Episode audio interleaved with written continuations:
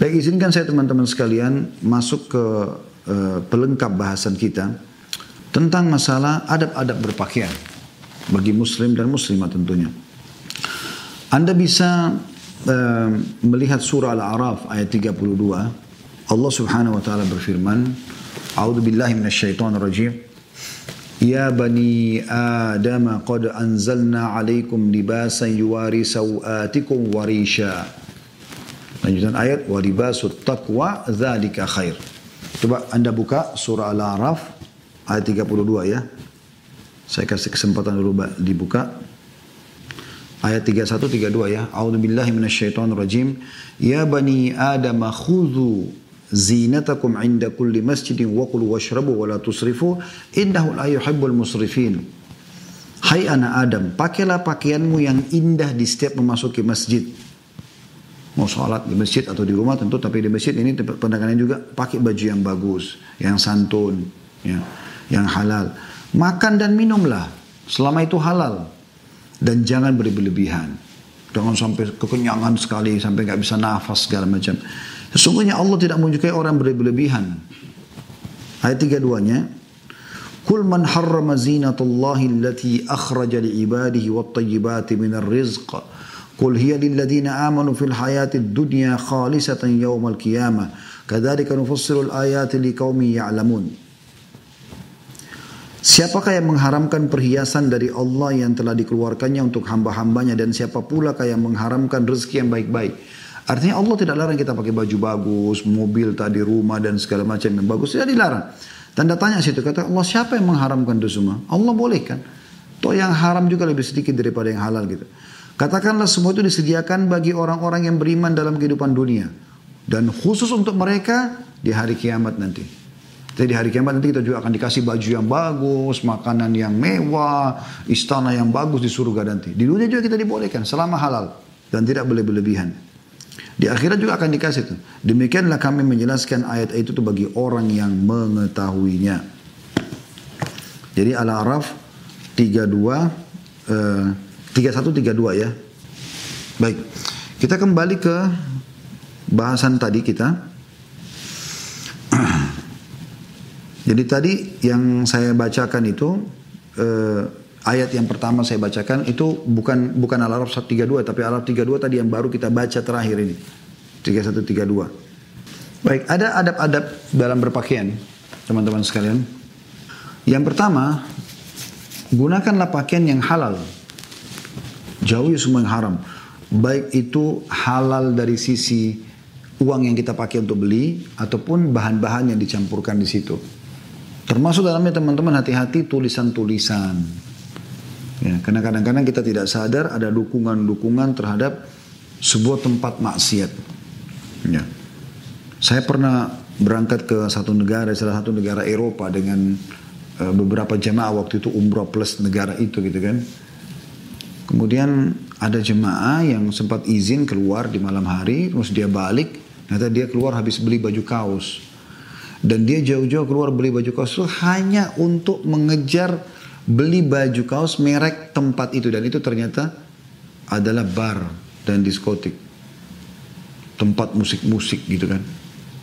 Nah, ini harusnya dihindari gitu.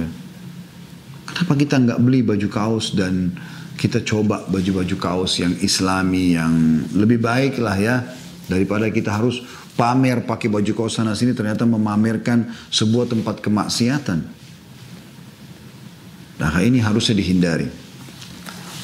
Allah subhanahu wa ta'ala berfirman, maaf, Nabi Muhammad SAW bersabda dalam hadis ya, tentang masalah ini, kata beliau, ayuhan nas, Inna Allah tayyibun la yakbalu illa tayyiba. Allah, hai sekalian manusia, Allah itu sangat baik. Suci, sempurna. Tidak menerima kecuali yang tayyibah juga, yang bagus. Yang baik. Wa inna Allah amara al-mu'minina bima amara bihil mursalin. Dan sungguhnya Allah memerintahkan orang-orang beriman sebagaimana telah memerintahkan para utusannya. Faqal, Allah berfirman, Ya ayuhar rusulu kulu minat tayyibati wa'malu saliha. Inni bima ta'maluna alim. Hai sekalian Rasul. Ya. Makanlah dari hal-hal yang baik yang telah kami siapkan dan berbuat amal soleh lah. Setelah kau dipenuhi kebutuhan makan minum oleh Allah, maka buat amal soleh. Sesungguhnya aku sangat mengetahui amal yang kamu kerjakan. Juga Allah berfirman, Ya ayuhalladzina amanu kulu min tayyibati ma razaqnakum. Hai sekalian orang-orang yang beriman, makanlah dari yang hal-hal baik yang telah kami berikan rezeki untukmu.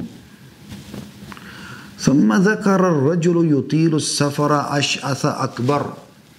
Kemudian Nabi SAW menyebutkan tentang seseorang yang melakukan perjalanan yang jauh. Rambutnya acak-acakan, penuh dengan debu. Yamuddu yadaihi ila sama, ya Rabbi, ya Rabbi. Yang mengulurkan tangannya ke langit sambil mengatakan, wahai Tuhanku, wahai Tuhanku. Wa ma haram Sementara makanannya haram. Wa masyrabuhu haram. Minumannya haram. Wa malbasuhu haram. Pakaiannya pun haram. Ini yang jadi saksi bahasan kita. Pakaian haramnya ya. Wagudhiya bil haram dan dia diberikan pun makanan oleh orang dari sumber haram. Makanya kalau kita tahu sumber haram orang kasih kita dari uang riba, uang haram jangan dimakan. Fa anna yustajabu lidzalik? Bagaimana Allah mau terima doanya? Makanan minumannya haram, pakaiannya haram, ternyata pakaian haram bisa menolak doa. Makanya harus pakai yang halal teman-teman sekalian. Dan hadis ini sahih diriwayatkan oleh Imam Muslim. Ibnu Daqiq Al-Eid rahimahullah menjelaskan, "Wa fihi al-hathu 'ala al-infaqi min al-halal." Di dalam hadis ini terdapat motivasi untuk berinfak dengan harta yang halal. Silakan belanjakan. Membelanjakan harta halal bagian daripada motivasi dalam hadis. Ya. Wan nahyu 'anil infaqi fi ghairi. Dan ada larangan berinfak dengan harta yang tidak halal. Harta haram nggak boleh diinfakkan umrohkan, hajikan kerabat orang tua dari uang haram, uang riba, uang curian, manipulasi. Bisa, nggak diterima. Makin berat di sisi Allah SWT. Wa annal ma'kula wal mashruba wal malbus wa nahwuhuma bagi an yakuna halalan khalisan la syubhata fi. Dan seharusnya makanan, minuman, pakaian dari halal tidak ada syubhat di dalamnya.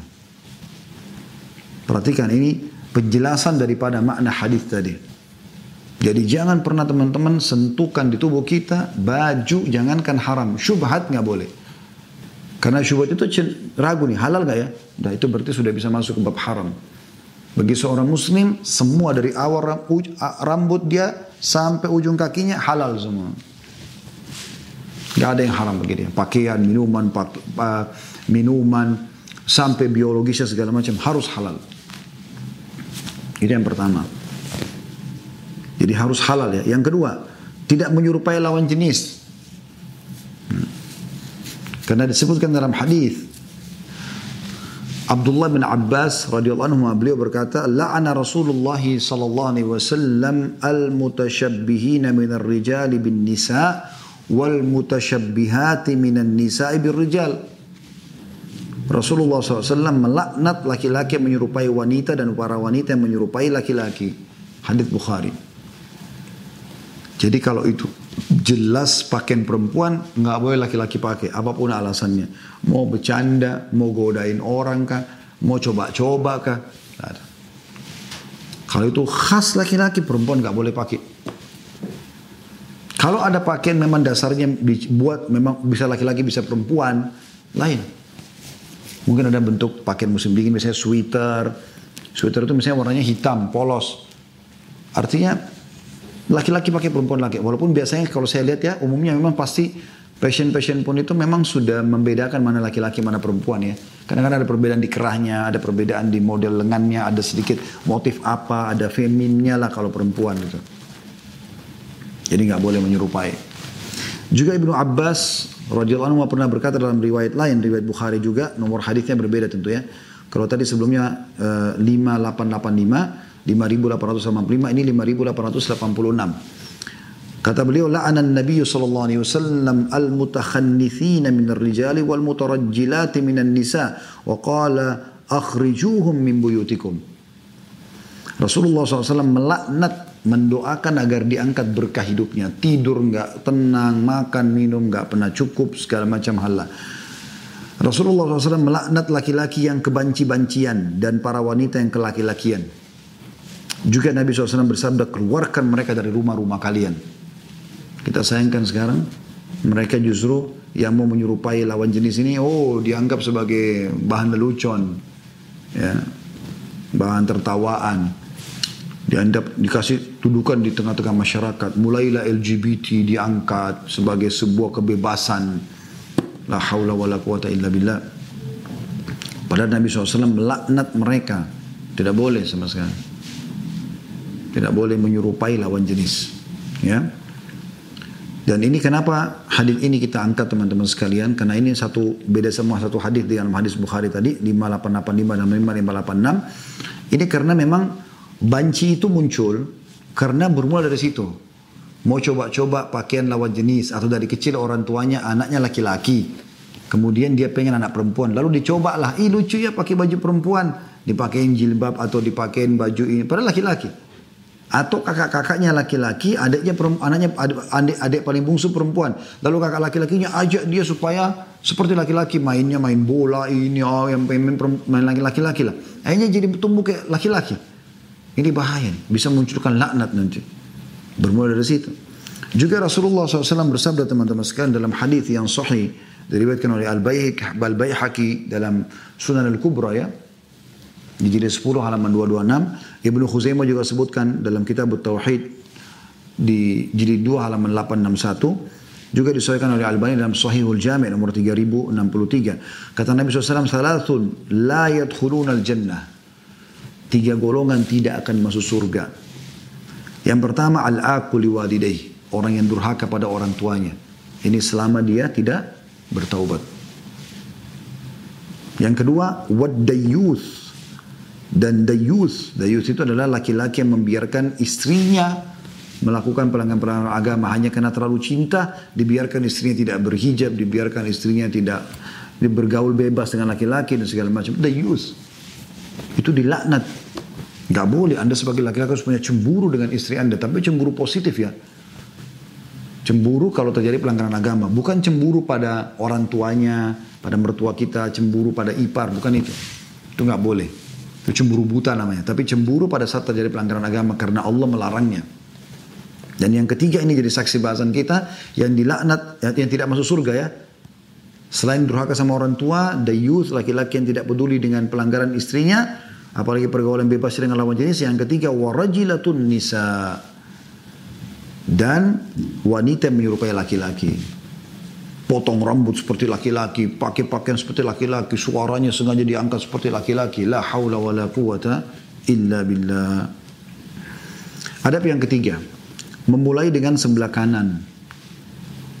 Sebagaimana disebutkan dari Aisyah radhiyallahu anha, anna Nabi sallallahu alaihi wasallam kana yu'jibuhu tayammunu fi tana'ulihi wa tarajjulihi wa tuhurihi wa, wa tuhurihi fi sya'ni kullih atau fi sya'ni fi sya'ri kullihi Nabi SAW membiasakan diri ya, mendahulukan yang kanan dalam memakai sandal menyisir bersuci dan dalam setiap urusannya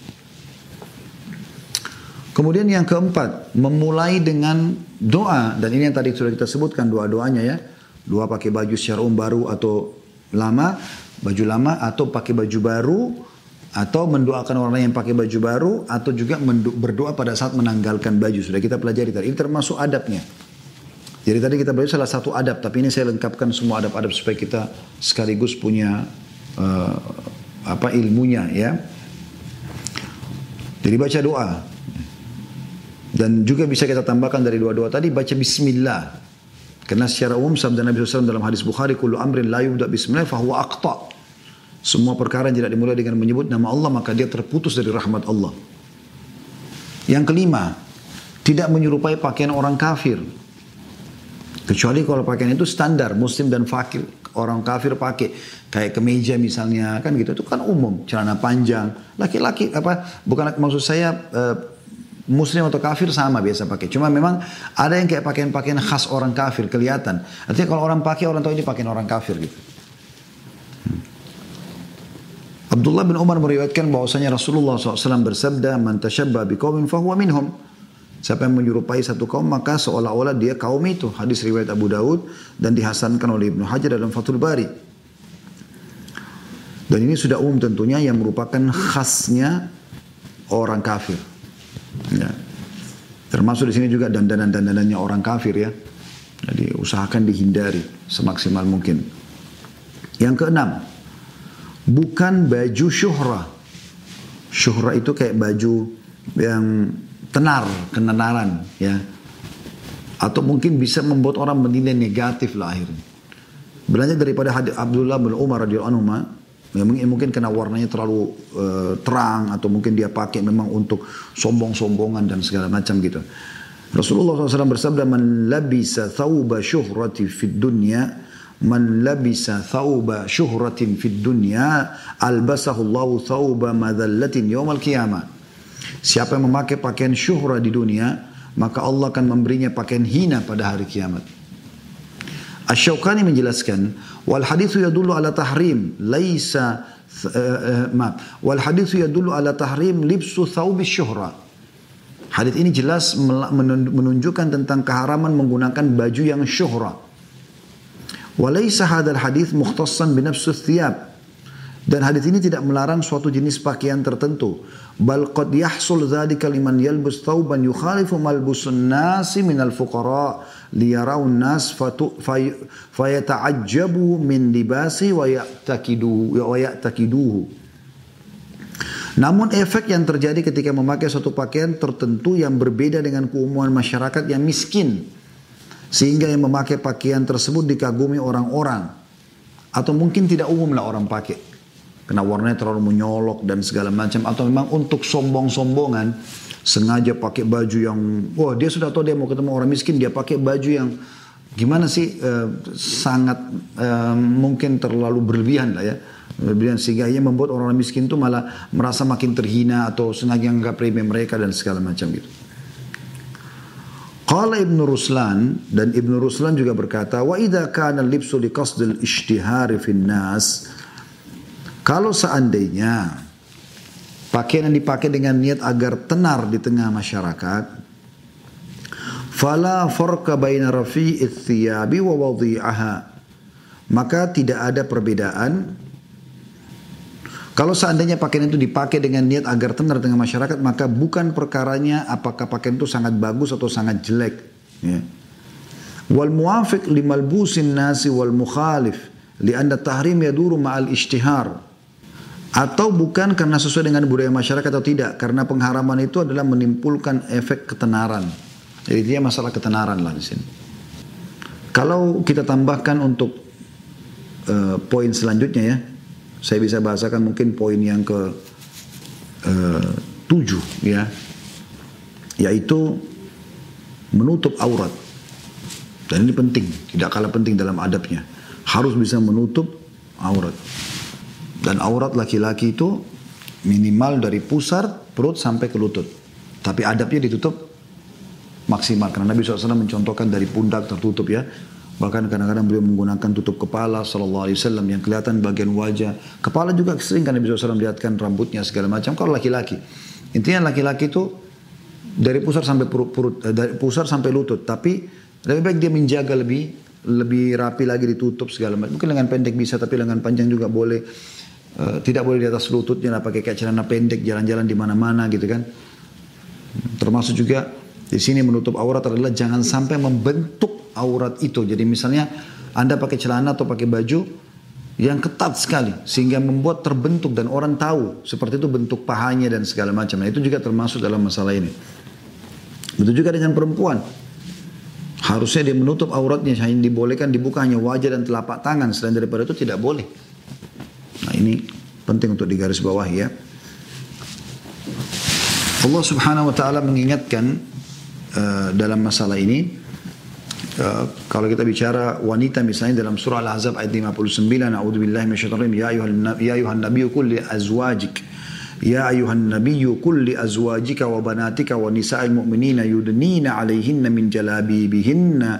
Dzalika adna an yu'rafna fala yu'zaina wa kana Allah ghafurar rahima. Hai Nabi katakan kepada istri-istrimu, anak-anak perempuanmu dan istri orang-orang mukmin. Dari potongan ayat ini jangan dipotong-potong ya karena sebagian orang mengatakan oh ini khusus untuk istri-istri Nabi. Allah mengatakan dan istri-istri orang mukmin. Hendaklah mereka mengulurkan jilbab mereka ke seluruh tubuh mereka. Yang demikian itu supaya mereka lebih mudah untuk dikenal. Karena itu mereka tidak diganggu. Dan Allah adalah maha pengampun lagi maha penyayang. Ya. Jadi kita berharap tentunya jangan sampai ada di antara muslim yang menganggap masalah ini. Tentu saya tidak tahu kalau ada yang hadir sini di antara muslim yang belum tutup hijab. Tapi teman-teman perempuan kalau masih ada di antara anda yang masih ragu pakai hijab, perhatikan ini surah Al-Ahzab ayat 59. Di antara hikmah, tentu Allah SWT perintahkan kalau ada lakukan ada dapat pahala. Tapi di antara hikmah supaya, kenapa anda disuruh berhijab? Ya pakai jilbab, tutup aurat, pakai baju yang mungkin tertutup sampai ke kaki segala macam. Itu kenapa? Dikatakan di sini, ya Dikatakan karena itu mereka tidak diganggu. Zalika ya adna ayyurafna fala yu'tain. Demikian itu agar mereka mudah dikenal. Oh ini muslimah. Karena pakainya muslimah semua tertutup kan gitu. Jadi kalau ada orang wanita kafir kita datangkan lalu kita pakaiin dia jilbab misalnya. Lalu lewat perempuan kafirah yang lain kita tanya, itu agama apa? Dia spontan akan bilang muslimah. Dia tahu tuh jilbab, dia tahu itu pakai baju lengan panjang atau gamis, itu adalah baju muslimah. Mereka tahu itu. Bahkan dijual di pasar-pasar, busana muslim, busana muslim gitu kan. Karena itu khusus memang. Dan Allah SWT mengatakan itu supaya mereka dikenal, oh ini muslim. Kita tahu gitu. Dan juga supaya mereka tidak diganggu. Kalau anda pakai jilbab besar, apalagi kalau sampai pakai cadar, siapa yang mau ganggu gitu? Dan apa yang mau diganggukan? Mungkin orang juga yang mau mengganggu berpikir kalau dia apalagi pakai cadar, ini orang cantik gak sih kalau mau diperkosa misalnya. Tapi kalau dasarnya memang dia terbuka dan segala macam itu kan akan luar biasa mengundang. Ya. Sampai kata ulama, kalau ada perempuan ya, dia bertutup hijab dengan rapi dengan bagus, kemudian dianya apa namanya diganggu oleh orang pun sampai diperkosa dan dia berusaha membela diri, dia dapat pahala yang merkosa dapat dosa. Tapi kalau ada perempuan sengaja memang mengundang syahwat laki-laki sampai dia diganggu dan diperkosa, dua-duanya dapat dosa. Karena ini dosa menggoda, ini dosa yang sudah tergoda melakukan pemerkosaan. Ulama Hambaliyah dan Syafi'iyah berpendapat bahwasanya ayat tadi dalam surah Al-Ahzab ya, ayat 59 dan ada juga surah An-Nur ayat 31 ya. Ini belum kita baca. Surah Nur ayat 31 itu bunyinya begini. Wala yadribna bi arjulihinna liya'lama ma yukhfina min zinatihin. Dan janganlah mereka memukulkan kaki mereka para wanita muslimah agar diketahui perhiasan yang mereka sembunyikan. Ulama Hambaliyah, Hanabila, Imam pengikut Imam Ahmad dan Syafi'iyah pengikut Imam Syafi'i berpendapat bahwasanya ayat di atas uh, menunjukkan bahwa aurat wanita adalah seluruh tubuh. Sedangkan ulama Malikiyah dan Hanafiyah berpendapat bahwa aurat wanita adalah seluruh tubuh kecuali wajah dan telapak tangan. Jadi cuma ini pendapat mereka. Mengatakan semua harus ditutup termasuk wajahnya dengan cadar. Yang satu yang itu syafi. Madhab syafi'i dan hambali. Yang Indonesia kita mayoritas syafi'iyah sebenarnya. Sementara Malikiyah dan Hanafiyah, Hanafiyah itu yang mengatakan wajah dan telapak tangan tidak masuk, boleh dibuka. Berdasarkan hadis Aisyah radhiyallahu anha bahwasanya anna Asma binti Abi Bakar dakhalat ala Rasulillah sallallahu alaihi wasallam wa 'alaiha thiyabun riqaqun fa'arada anha Rasulullah sallallahu alaihi wasallam. Asma binti Abi Bakar ini iparnya Nabi ya. Saudarinya Aisyah radhiyallahu anhunna ajma'in pernah menemui Rasulullah SAW dengan, dengan memakai pakaian yang tipis. Maka Rasulullah SAW pun berpaling darinya dan bersabda. Dan beliau berkata, Qal, Ya. Ya asma'u innal mar'ata idza balagatil mahidha lam tasluh ayyura minha illa hadha wa hadha wa asyara ila wajhi wa kaffai. Wahai Asma, sungguhnya seorang wanita jika sudah haid, sudah balik, tidak boleh terlihat dari dirinya kecuali ini dan ini. Lalu beliau menunjukkan kedua telapak tang telapak wajah dan telapak tangannya. Jadi seperti itu kurang lebih.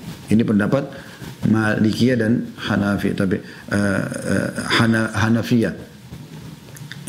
Sementara Syafi'i dan Hanabila justru mengatakan seluruh tubuh seperti itulah.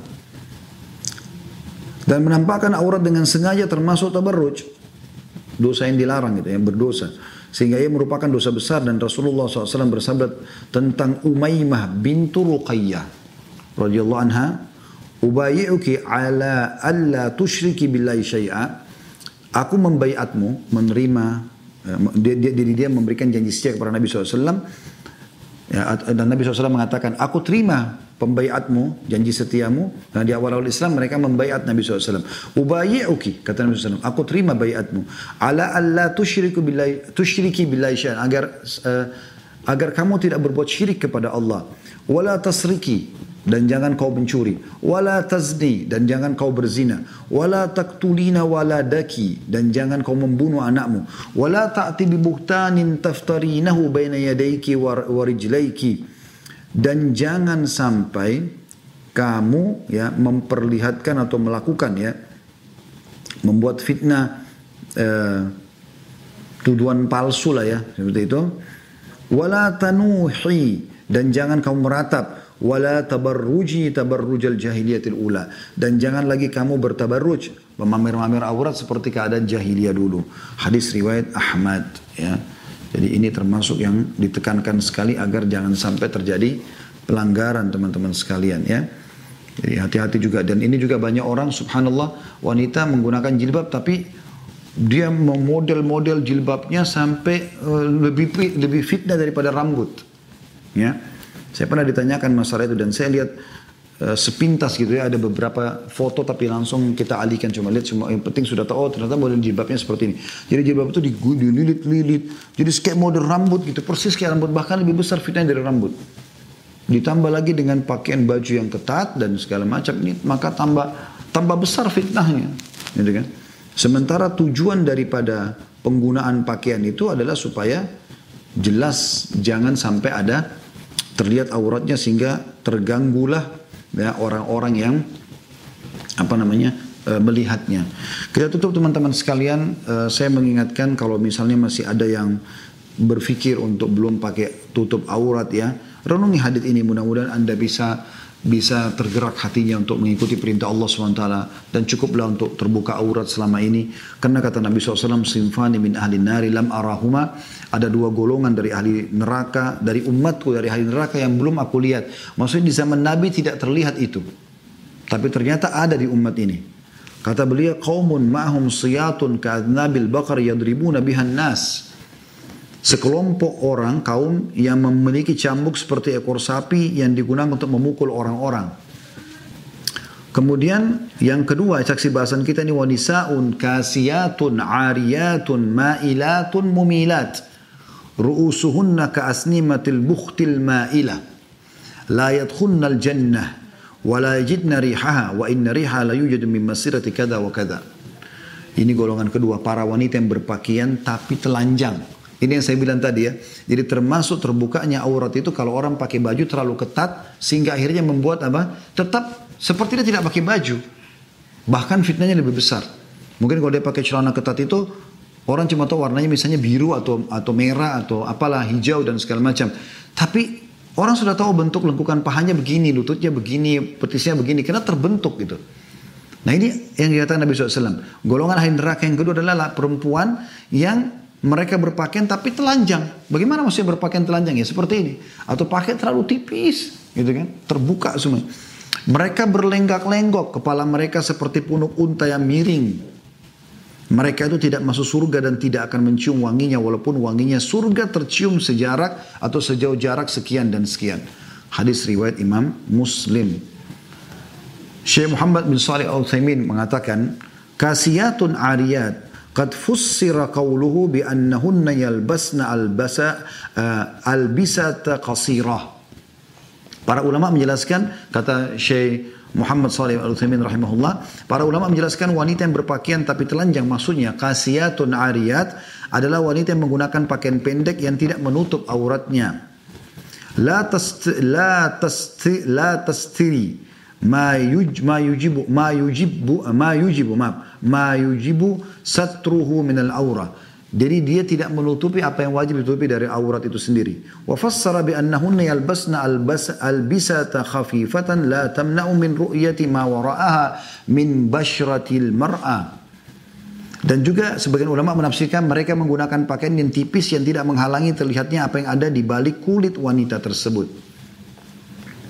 Wa fassarat dan juga ada yang menafsirkannya بأن بأن bi an yalbasna malabisa diqah atau dayyiqah fahiya satiratun 'anil ru'ya lakinnaha mubdiyatun limafatin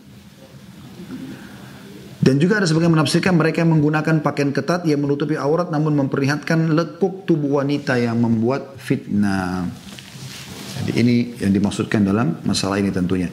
Dan mudah-mudahan insya Allah kita bisa uh, apa namanya uh, ambil pelajaran dari apa yang kami sampaikan ini walaupun sebenarnya uh, masih ada juga poin yang berhubungan dengan masalah laki-laki dalam ada pakaian ini cukup panjang lebar ya. Seperti misalnya uh, perlu digarisbawahi laki-laki itu selain tadi yang sudah kita sampaikan ada tambahan tidak boleh menggunakan emas ya.